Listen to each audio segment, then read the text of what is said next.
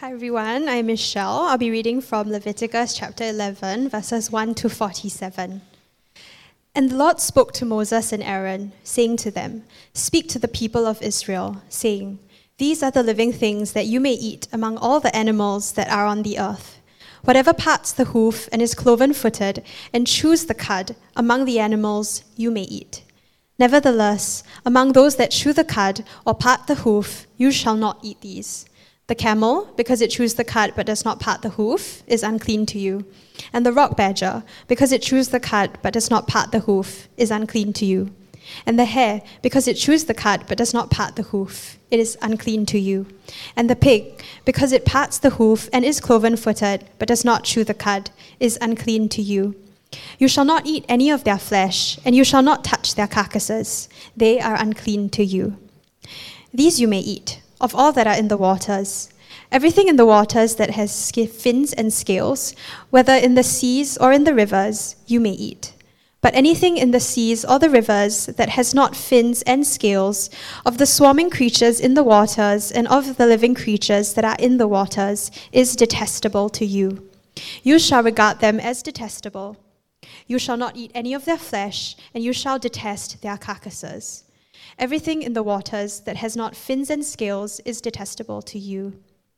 And these you shall detest among the birds. They shall not be eaten, they are detestable. The eagle, the bearded vulture, the black vulture, the kite, the falcon of any kind, of any kind, every raven of any kind, the ostrich, the night hawk, the seagull, the hawk of any kind, the little owl, the cormorant, the short-eared owl, the barn owl, the ta- tawny owl, the carrion vulture, the stork, the heron of any kind, the hoopoe, and the bat. All winged insects that go on all fours are detestable to you. Yet among the winged insects that go on all fours, you may eat those that have jointed legs above their feet, which, with which to hop on the ground. Of them you may eat the locust of any kind, the bald locust of any kind, the cricket of any kind, and the grasshopper of any kind. But all other winged insects that have four feet are detestable to you. And by these you shall become unclean. Whoever touches their carcass shall be unclean until the evening, and whoever carries any part of their carcass shall wash his clothes and be unclean until the evening. Every animal that parts the hoof but is not cloven footed or does not chew the cud is unclean to you. Everyone who touches them shall be unclean, and all that walk on their paws among the animals that go on all fours are unclean to you. Whoever touches their carcass shall be unclean until the evening, and he who carries their carcass shall wash his clothes and be unclean until the evening. They are unclean to you. And these are unclean to you among the swarming kind things that swarm on the ground the mole rat, the mouse, the great lizard of any kind, the gecko, the monitor lizard, the lizard, the sand lizard, and the chameleon. These are unclean to you among all that swarm. Whoever touches them when they are dead shall be unclean until the evening. And anything on which any of them falls when they are dead shall be unclean, whether it is an article of wood, or a garment, or a skin, or a sack, any article that is used for any purpose. It must be put into water, and it shall be unclean until the evening. Then it shall be clean. And if any of them falls into any earthenware vessel, all that is in it shall be unclean, and you shall break it. Any food in it that could be eaten, on which water comes, shall be unclean, and all drink that could be drunk from every such vessel shall be unclean and everything on which any part of their carcass falls shall be unclean. Whether over oven or stove, it shall be broken in pieces. They are unclean and shall remain unclean for you. Nevertheless, a spring or a cistern holding water shall be clean, but whoever touches a carcass in them shall be unclean. And if any part of their carcass falls upon any seed that is to be sown, it is clean. But if water is put on the seed, and any part of their carcass falls on it, it is unclean to you. And if any animal which you may eat dies, whoever touches its carcass shall be unclean until the evening. And whoever eats of his carcass shall wash his clothes and be unclean until the evening. And whoever carries the carcass shall wash his clothes and be unclean until the evening. Every swarming thing that swarms on the ground is detestable. It shall not be eaten. Whatever goes on its belly, and whatever goes on all fours, or whatever has many feet, any swarming thing that swarms on the ground, you shall not eat, for they are detestable. You shall not make yourself detestable with any swarming thing that swarms, and you shall not defile yourselves with them, and become unclean through them. For I am the Lord your God. Consecrate yourselves, therefore, and be holy, for I am holy. You shall not defile yourselves with any swarming thing that crawls on the ground. For I am the Lord who brought you up out of the land of Egypt to be your God. You shall therefore be holy, for I am holy. This is the law about beast and bird, and every living creature that moves through the waters, and every creature that swarms on the ground, to make distinction between the unclean and the clean, and between the living creature that may be eaten, and the living creature that may not be eaten. This is the word of the Lord. Well, thanks, Michelle, for reading God's word so marvelously for us this morning, and thank you, Jeremiah, for leading us in this time of worship. Now, as we come before God and hear from Him, let us ask for His blessing and ask for His help to understand His word. Let's pray. Father, we come before you. We thank you for who you are. We thank you that you are a gracious God and that you are a merciful God and that you have redeemed us from the kingdom of darkness and brought us into the kingdom of light. We thank you for giving us your word, your word that is not a dead word, but the living word and the life giving word. And Father, I pray that as we delve into our word this morning, would you help us to see not just the importance of your law and to help us see its significance for all of us. Help us to see that your law is not meant to rob us of our joy, but instead it's it's meant to lead us into the fullness of joy. And so, Father, would you help us this morning as we seek to understand your word? So we pray all of this in Jesus' name. Amen. Now we return to the book of Leviticus, and before we jump into today's text, let me let's just do a stock take on what we have covered so far. Now, we've looked at the first seven chapters of Leviticus, and the first seven chapters covered the offerings that the people were to offer to God. And then we looked at chapters 8 to 10 that looked at what the priests were called to do and how they may go about doing it. They were called to do everything as the Lord had commanded. But as you saw last week, you know, the priests, they didn't obey everything that the Lord had commanded. Instead, they disobeyed. And as you saw last week, Aaron's sons, Nadab and Abihu, they were struck dead for offering something that was unauthorized. So, what we saw last week was that worship was a serious thing.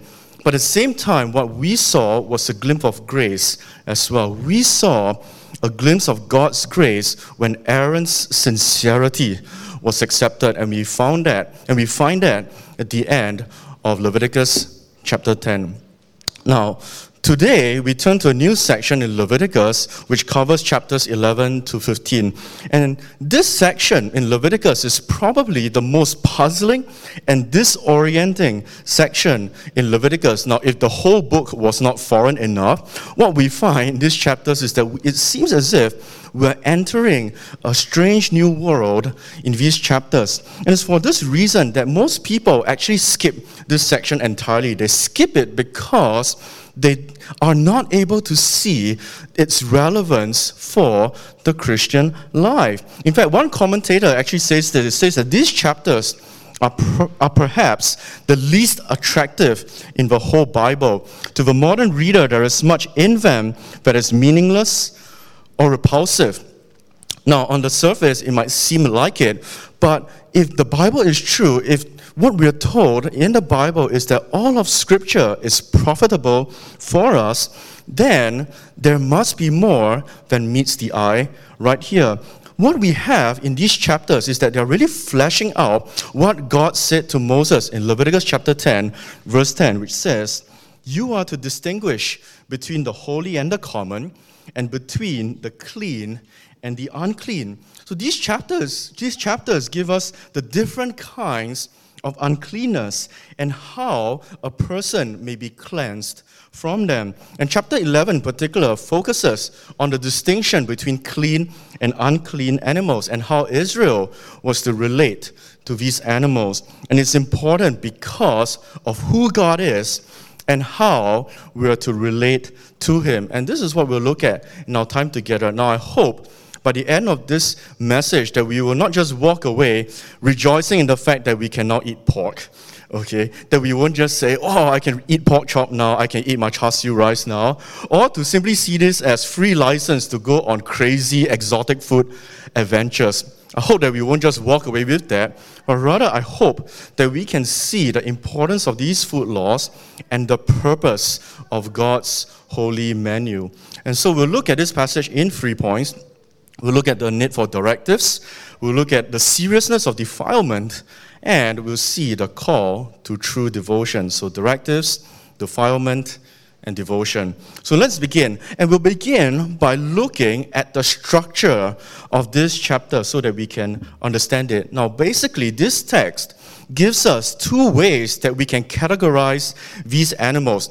The first is in terms of their habitat. So, for instance, you have the creatures of the land from verses 2 to 8, the creatures of the water verses 9 to 12. And then we have creatures of the air, which includes the birds, so verses 13 to 19. And you have the insects from verses 20 to 23. So that's one way of looking at it. And the other, the second way is in terms of what is edible. And we find this in the, in the distinction between the, the clean and the unclean animals. And so this is the second way of looking at them. And broadly speaking, there are two major parts. You have verses 2 to 23, which focuses on the animals that could or could not be eaten. And then you have verses 24 to 40 that talks about the ritual impurity that you will get when you come into contact with animal carcasses. And then, in light of the uncleanness, how that uncleanness may be addressed. And then verses 41 to 43 kind of reiterate something that came before. And then verses 44 to 47 gives us concluding remarks on this passage. Now, as a whole, we need to see these laws as directives. They are directives for Israel on how to relate to the different animals. And in some ways, we can still see this in various cultures today, and such as the Jewish culture. And this is where the kosher diet comes in. The word kosher is actually from a Hebrew root word which means proper or suitable. And Jews around the world, they still keep this diet. Many Jews still do that. And in fact, other people have actually included kosher foods as part of their diets. Now, the question is this you know, what is it that makes this list proper? Or specifically, we can ask, you know, what makes an animal clean or unclean? Now, there are different explanations that have been given, but I'll just highlight three this morning. The first explanation is that the unclean animals are unhygienic. That the unclean animals are unhygienic. Now, how did the Israelites know that? Well, they didn't know because they didn't have the scientific knowledge to know that. But God knows, and God is the God who's omniscient, He's the God who is all knowing. And because God knows all things, therefore, He made known to them the food that they should eat and shouldn't eat because God knows, you know, which animals have all of this like bad bacteria in them. So that is the hygienic explanation. Well, the problem is this that if you take the clean animals and you don't cook them properly, they can actually be harmful to you as well. So it's not just the unclean animals, but even the clean animals, if you don't process them properly, they will be harmful to you as well. And the thing is this eh, if this was really God's div- so called divine diet for us, then why did Jesus in Acts chapter 10 overturn it? He overturned it and he told Peter to eat the unclean animals. So if this was really God's divine diet for us, what Jesus did in Acts chapter 10 wouldn't make a whole lot of sense. So it seems like this explanation doesn't really explain it. Another explanation is to say that the unclean animals were associated with pagan worship, that they were linked with pagan worship, or that they represented pagan gods. And for the Israelite to show faithfulness to God, to God's covenant, they had, or he or she has to shun all of these animals by not touching them and by not eating them. And the problem with this explanation is this that it explains too little. It explains too little to be of real use. What I mean by that? If you look at the animals like cattle, you look at sheep, and you look at goats, you know, all of these are the so called clean animals, and they were considered clean in Israel.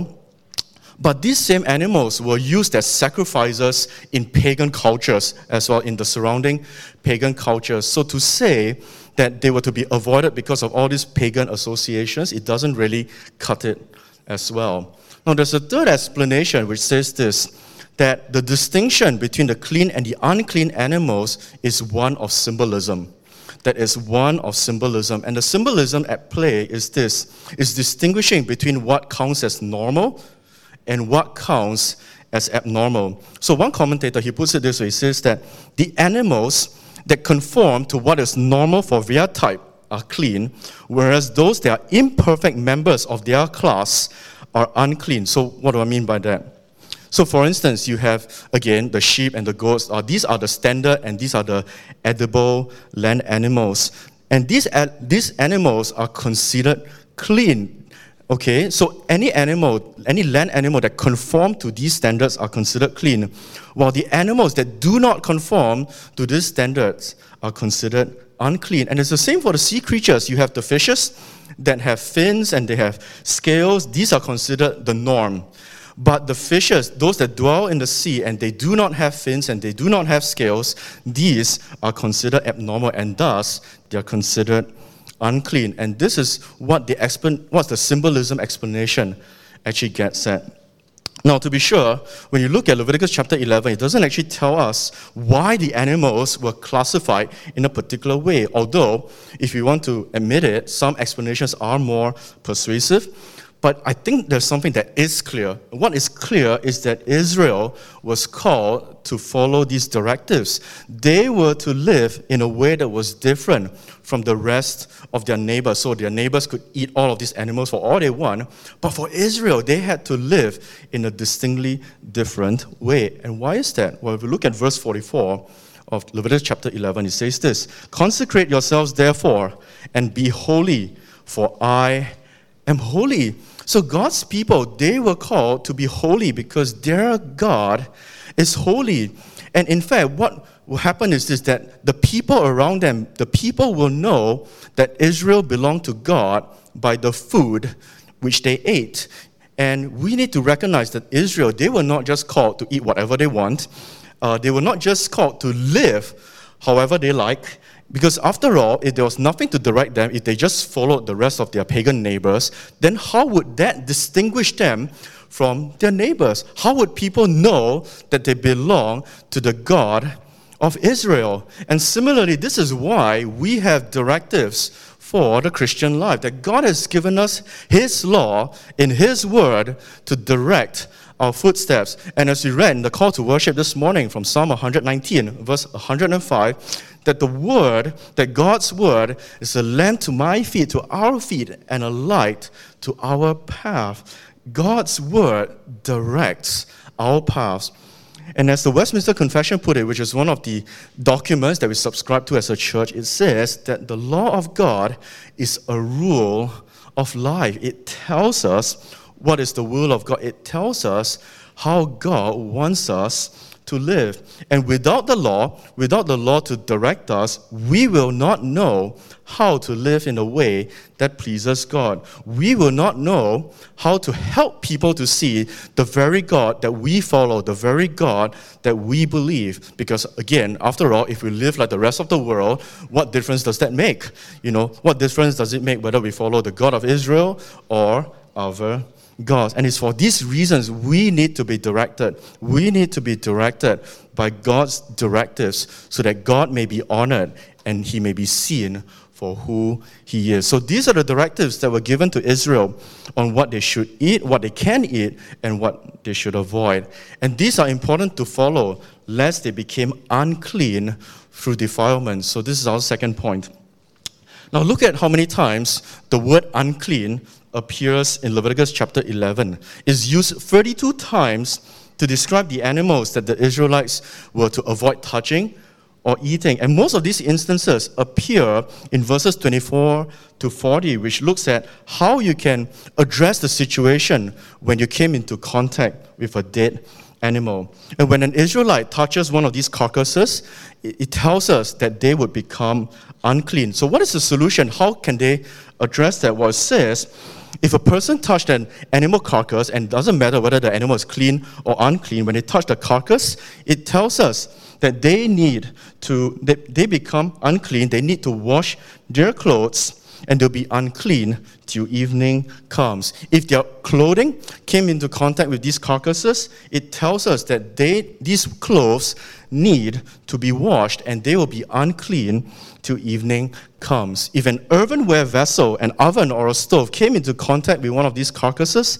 they have to be broken in pieces. And this tells us the extent that defilement needs to be dealt with. It tells us that defilement has to be removed from God's people. Now, it might be helpful for us to just ask the question what does it mean for something to be unclean? You know, what does uncleanness actually mean in this context? Now, there was a cultural anthropologist by the name of Mary Douglas who wrote extensively on the customs of Leviticus. And Douglas pointed out that the idea of being unclean here in Leviticus is similar to the idea of finding dirt. And what, I, what she meant was this that the dirt is not something that is actually inherently disgusting, but rather it's something that is out of place. So let me, let me illustrate this way. If you find soil, if, if you find soil in the middle of a garden, okay, a garden with plants and all of that, and you find soil in there, is that considered normal? was considered normal because it, that is where it's supposed to be at, right? So it's totally appropriate to find soil in the garden. Now, if you go to someone's living room and you find just a clump of soil or a clump of dirt in the middle of the living room, is that normal? Well, it's not normal, right? Because it's inappropriate for the soil to be there and it's inappropriate because it has actually crossed some boundaries. It's not supposed to be there. And what usually happens is that we'll just clean up, right? We'll clean up the place and we'll make sure that we'll remove the dirt or the soil immediately. And basically, that's the idea of uncleanness here in Leviticus that there is something that is out of place and it has disrupted the holy space of God, that something is out of place. And what are the consequences? Of having uncleanness in the holy space of God. Well, we actually see this in another term that recurs in Leviticus chapter 11, and that's the word detestable. It's the word detestable. It's used nine times throughout this passage, and it's used specifically in verse 43 to describe what a person becomes when he or she comes into contact with a swarming creature. This tells us that when a person becomes unclean, that person becomes detestable in the eyes of God. Now, when you hear that, it might sound a little harsh. It's like, whoa, okay, it's just a little that, like, why did I become detestable? But what it shows us is actually this it shows us that defilement is incompatible with holiness. It shows us that defilement is incompatible with holiness. And when a person becomes unclean, he becomes detestable in the eyes of God, and that person is not able to come before the presence of the Lord, lest he or she becomes undone. Now, the biblical scholar David deSilva, he puts it this way. He says that pollution, or we can translate say it as defilement, is dangerous in the presence of a holy God. It disqualifies the person from entering that presence, and should he or she be foolish enough to stand before the holy God in an unclean state, threatens obliteration. That person is threatened with obliteration. In other words, what defilement does is this it causes us to lose access to a holy God. It causes us to lose access to a holy God. And there's something else, I'm not sure if you noticed this. Did you notice that the unclean animals, none of them are actually acceptable sacrifices to God. Now, we looked at it in the previous chapters. You know, you have like sheep and rams and goats and all of these animals that were offered as sacrifices. But none of the unclean animals, the lizards, the insects, and all of this, like the vultures and eagles, none of these unclean animals are given as acceptable sacrifices to God. Now, what does that mean for us? It means this it means that whatever is unacceptable to God has to be unacceptable to God's people as well. That whatever is unacceptable, that's not accepted before God, has to be unacceptable to us as well. Defilement has no place before a holy God. And this actually points us to something spiritual. There's a spiritual reality that's in place here. Oh, it's interesting when you come to the New Testament, when you come to Mark chapter 7, we have an episode where Jesus was telling the masses about what's the thing that truly defiles a person. You know, he was responding to the Pharisees and responding to the scribes who saw that the disciples were eating without washing their hands. And when the disciples sought to clarify, you know, all of these things, you know, what, what did they mean? This is what Jesus said in Mark chapter 7, verses 18 to 19. Do you not see that whatever goes into a person from outside cannot defile him, since it enters not his heart, but his stomach, and is expelled. And then we're told in parenthesis in Mark chapter 7, verse 19, that Jesus declared all foods clean. And so, what Jesus is doing here is that he's removing the distinction between the clean and the unclean animals. So, it's no longer the ritual impurity that comes from unclean animals that defiles a person. And this helps us to see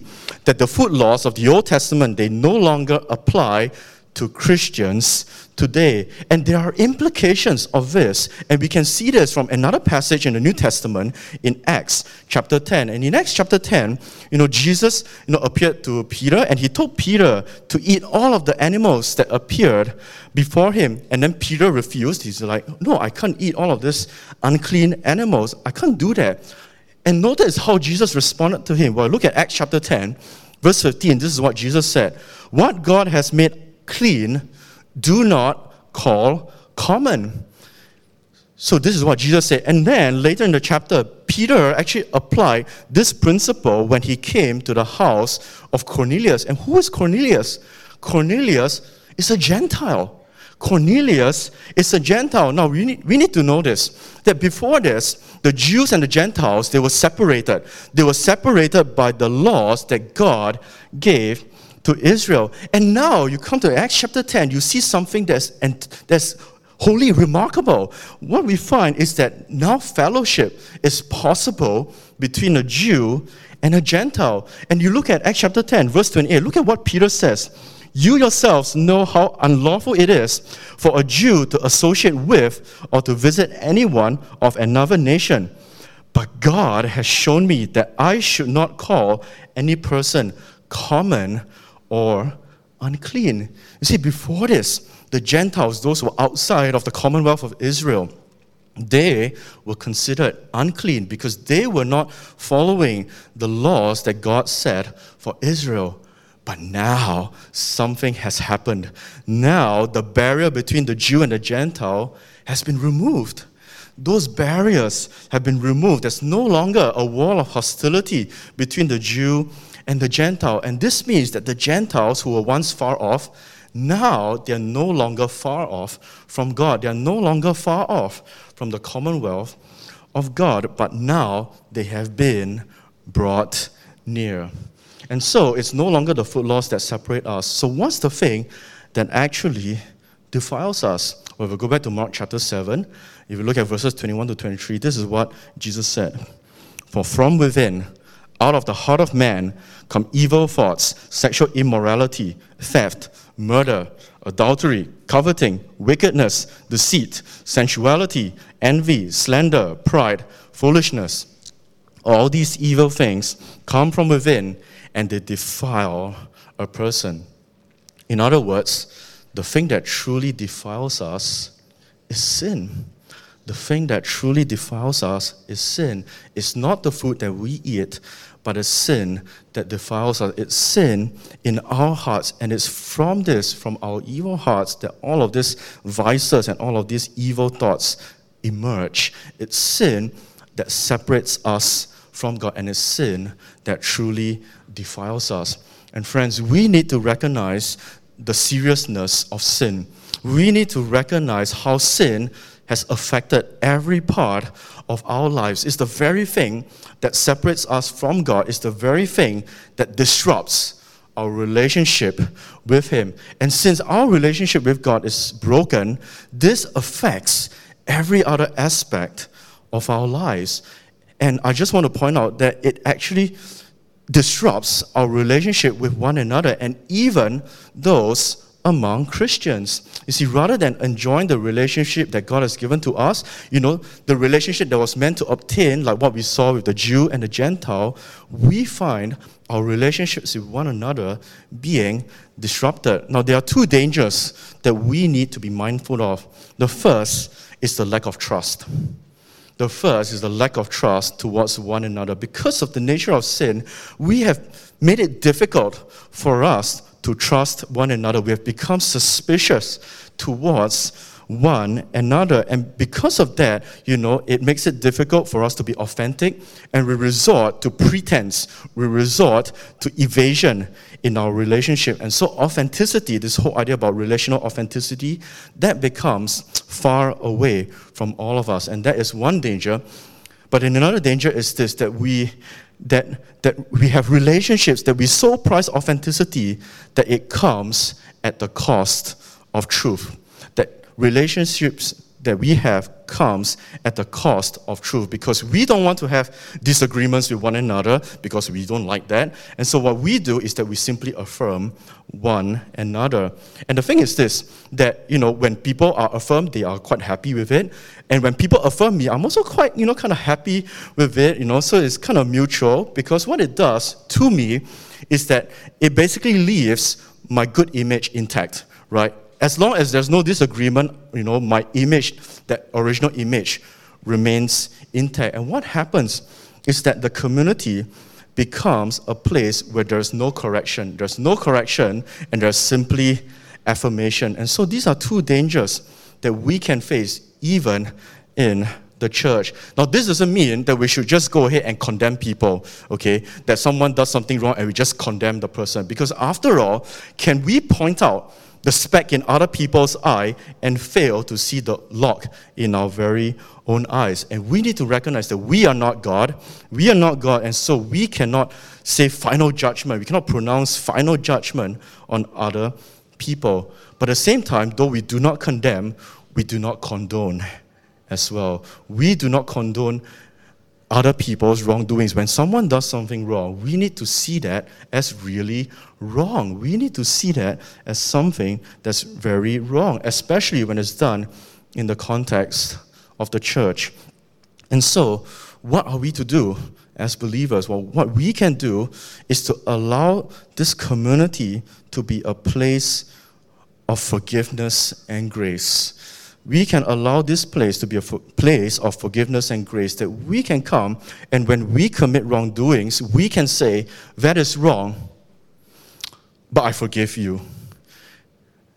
Someone might do something wrong, but I forgive you. And let's work together. Let's work together towards repairing that relationship. So we are not coming to a relationship where it's a dog eat dog world, where we just try and destroy you know, one another. But it's a place where we can admit our wrongdoing, and it's a place where mercy, where grace, where forgiveness, where patience may be put on display. And so rather than allowing the church to be a place where we're just affirming one another's wrong and then everyone is just doing the wrong thing and we, you're not daring to say anything, we should allow the church, as Francis, Francis Schaeffer puts it, allow the church to be the final apologetic that the church was meant to show the world. That the world will see that yes, we take sin seriously, that we recognize that sin is wrong, but we recognize that the grace of God is greater still that the grace of God is much greater, and that is the witness, that is the testimony that we are called to show the world. And finally, what do these food laws do? They actually help us to see what devotion to God actually looks like. Now, earlier we saw that the laws were given to reflect the holiness of God. And yet, when you look at all of these regulations, they can be quite overwhelming, right? They can be overwhelming, especially when they are taken on their own. So, given all of this, you know, what is the thing that actually motivates the Israelite to obey the precepts of God? Well, I actually find this in Leviticus chapter 11 and in verse 45. This is what it says. For I am the Lord who brought you up out of the land of Egypt to be your God. In other words, what it means is this the reason why the, Israel, the Israelites were called to live by these precepts is because they have been redeemed by God Himself. They have been redeemed from Egypt. And so these laws were not given so that you know God's people can follow them in a very graceless way and to obey them in a legalistic way, but rather they have to see that these laws were given in the context of their redemption. They were given in the context of the grace that God has shown them, which means that grace came before the giving of the law. In other words, what we find in these laws is this that they actually remind Israel, the, Israel of who they belong to. They were reminded that they have been called, that they have been redeemed by God. We need to recognize that identity comes before duty. And so when we talk about obedience, obedience comes not from a place of legalism, but it comes from a place of gratitude. It comes from a place of giving thanks to God for his salvation, for his salvific work. And it's the same thing, not just for the Israelites, but it's the same thing for the Christian believer as well. And one of the things we should recognize is that as a believer, as a Christian believer, we are in a much more privileged position than the Old Testament Israelite. That we are in a position, we are on this side of the cross, where we are looking back at what Jesus has done for us. While the Old Testament Israelite was still looking forward, was still anticipating the greater redemption that was yet to come. And yet, for all of us, just like the Israelites, we can so easily forget. We can so easily forget about the grace that we received from God. And this is why the law of God was given to us. The law was given to remind us of the grace that we have received. And so the Old Testament scholar Gordon Wenham, he puts it this way the ancient food laws were designed to curb such forgetfulness because they are prone to forget. Therefore, they were given these laws to remind them that they have been redeemed. And we need to remember that as believers, that we have been redeemed, that God's grace came for us. That came first before we were called to obey. And even in our obedience, we are called to do so with gratitude in a grateful way. And we cannot see the Bible simply as a rule book. It is not just a book of rules. Because if we see the Bible simply as a book of rules apart from God's salvation, then we have every reason to think that it's all about us, right? We have every reason to think that it's all about pulling up my bootstraps, that it's all about me working for it. And in fact, it is this kind of thinking that actually distorts the law of God. You see, if the law it's meant to remind us of the grace of God. And if legalism is a distortion of the grace of God, then this means that legalism is a distortion of the law of God. When we come into the, when we approach the law and we view it with legalistic lens, what we are doing is that we are distorting the law of God. It actually separates us from the God who is gracious to us, who has been gracious to us, and will continue to be gracious to us. It separates the law from the gracious law giver. It becomes abstract and it becomes impersonal. And the theologian Gerhardus Vos, he puts it this way. He says that legalism is a peculiar kind of submission to God's law, something that no longer feels the personal divine touch in the rule it submits to. And this is what legalism does to us it separates the law from the law giver. And instead, we need to be reminded of God's grace in our salvation. And truth be told, isn't this what we're reminded of whenever we come to the Lord's table? You know, whenever we take Holy Communion? Because this is something that we are called to observe as believers. We are called to observe it until Jesus returns. And this whole purpose is to remind us of the salvation that we have in Jesus Christ.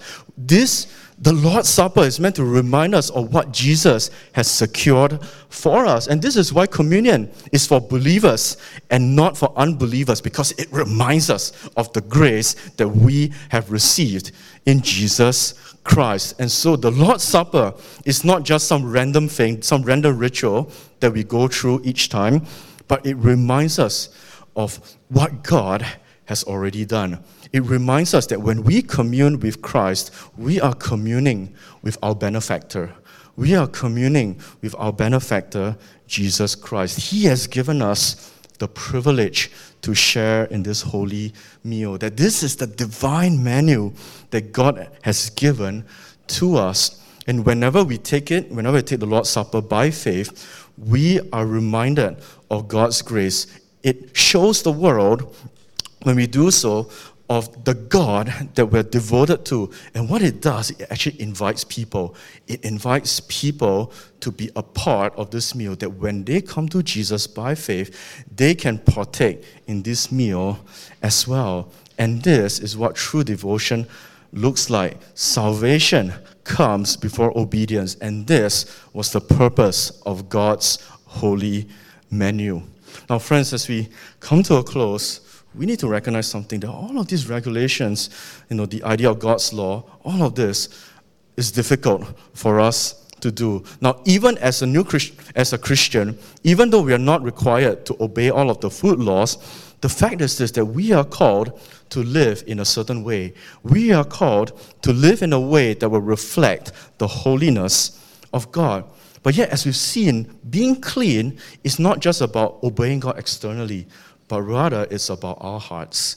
It's about who we are on the inside. And the problem is that we are deceitful. Our hearts are deceitful, and our hearts are desperately sick. And so the question for us is this, you know, how do we get from a place of being spiritually unclean to a place of being spiritually clean? You know, what is the food that we need that will make us right with God? And the food that we need is the bread of life, Jesus Christ Himself. We need to feed on Christ Himself. Uh, in John chapter 6, in verse 35, you know, Jesus said this to His disciples. He said, I am the bread of life. Whoever comes to me shall not hunger, and whoever believes in me shall never thirst. And then afterwards, in verses 53 to 56, this is what Jesus said Truly, truly, I say to you, unless you eat the flesh of the Son of Man and drink his blood, you have no life in you. Whoever feeds on my flesh and drinks my blood has eternal life, and I will raise him up on the last day. For my flesh is true food, and my blood is true drink. Whoever feeds on my flesh and drinks my blood abides in me, and I in him. And friends, this is what we're reminded of that God has come to us, that Jesus Christ has come to us. He has died on the cross for us. And what we are called to do is to feed on Him, that we are called to believe in Him. And this is what we're reminded of whenever we take the Lord's Supper, that whenever we come and commune with Christ, we're reminded that there is life, that there is life when we come and when we believe in Jesus Christ. And we can only come to God, the Holy God, through the flesh and blood of Jesus Christ. And this is the very thing that we express whenever we pray the prayer of humble access. Grant us, therefore, gracious Lord, so to eat the flesh of your dear Son, Jesus Christ, and to drink his blood, that our sinful bodies may be made clean by his body, and our souls washed through his most precious blood, and that we may evermore dwell in him, and he in us. This is what we're reminded of whenever we come to the Lord's table, that we need to feed on Christ, and we are to do so by faith. And the good news is this that none of us are too defiled. None of us is too defiled. That we are not too defiled to come before our Lord and Savior, Jesus Christ. And the truth is this that not only are we not too defiled, but that Jesus has become defiled for our sake. He has become defiled for our sake when He took on our sins and when He died on the cross for us. And He did all of that so that we may be clean in Him, so that we may come before God. And so, friends, as we come to the Lord's table, which we'll do so in a moment, as we come before our God, let us be reminded of what we have. Let us be reminded that you know, what we have here is a privilege that we can come to Jesus because of what he has done for us. And so as we commune with him, let us be reminded and let us be nourished and let our hearts be renewed once again of what Jesus has done for us, Jesus Christ, who is our true food, Jesus Christ, our Lord and our Savior.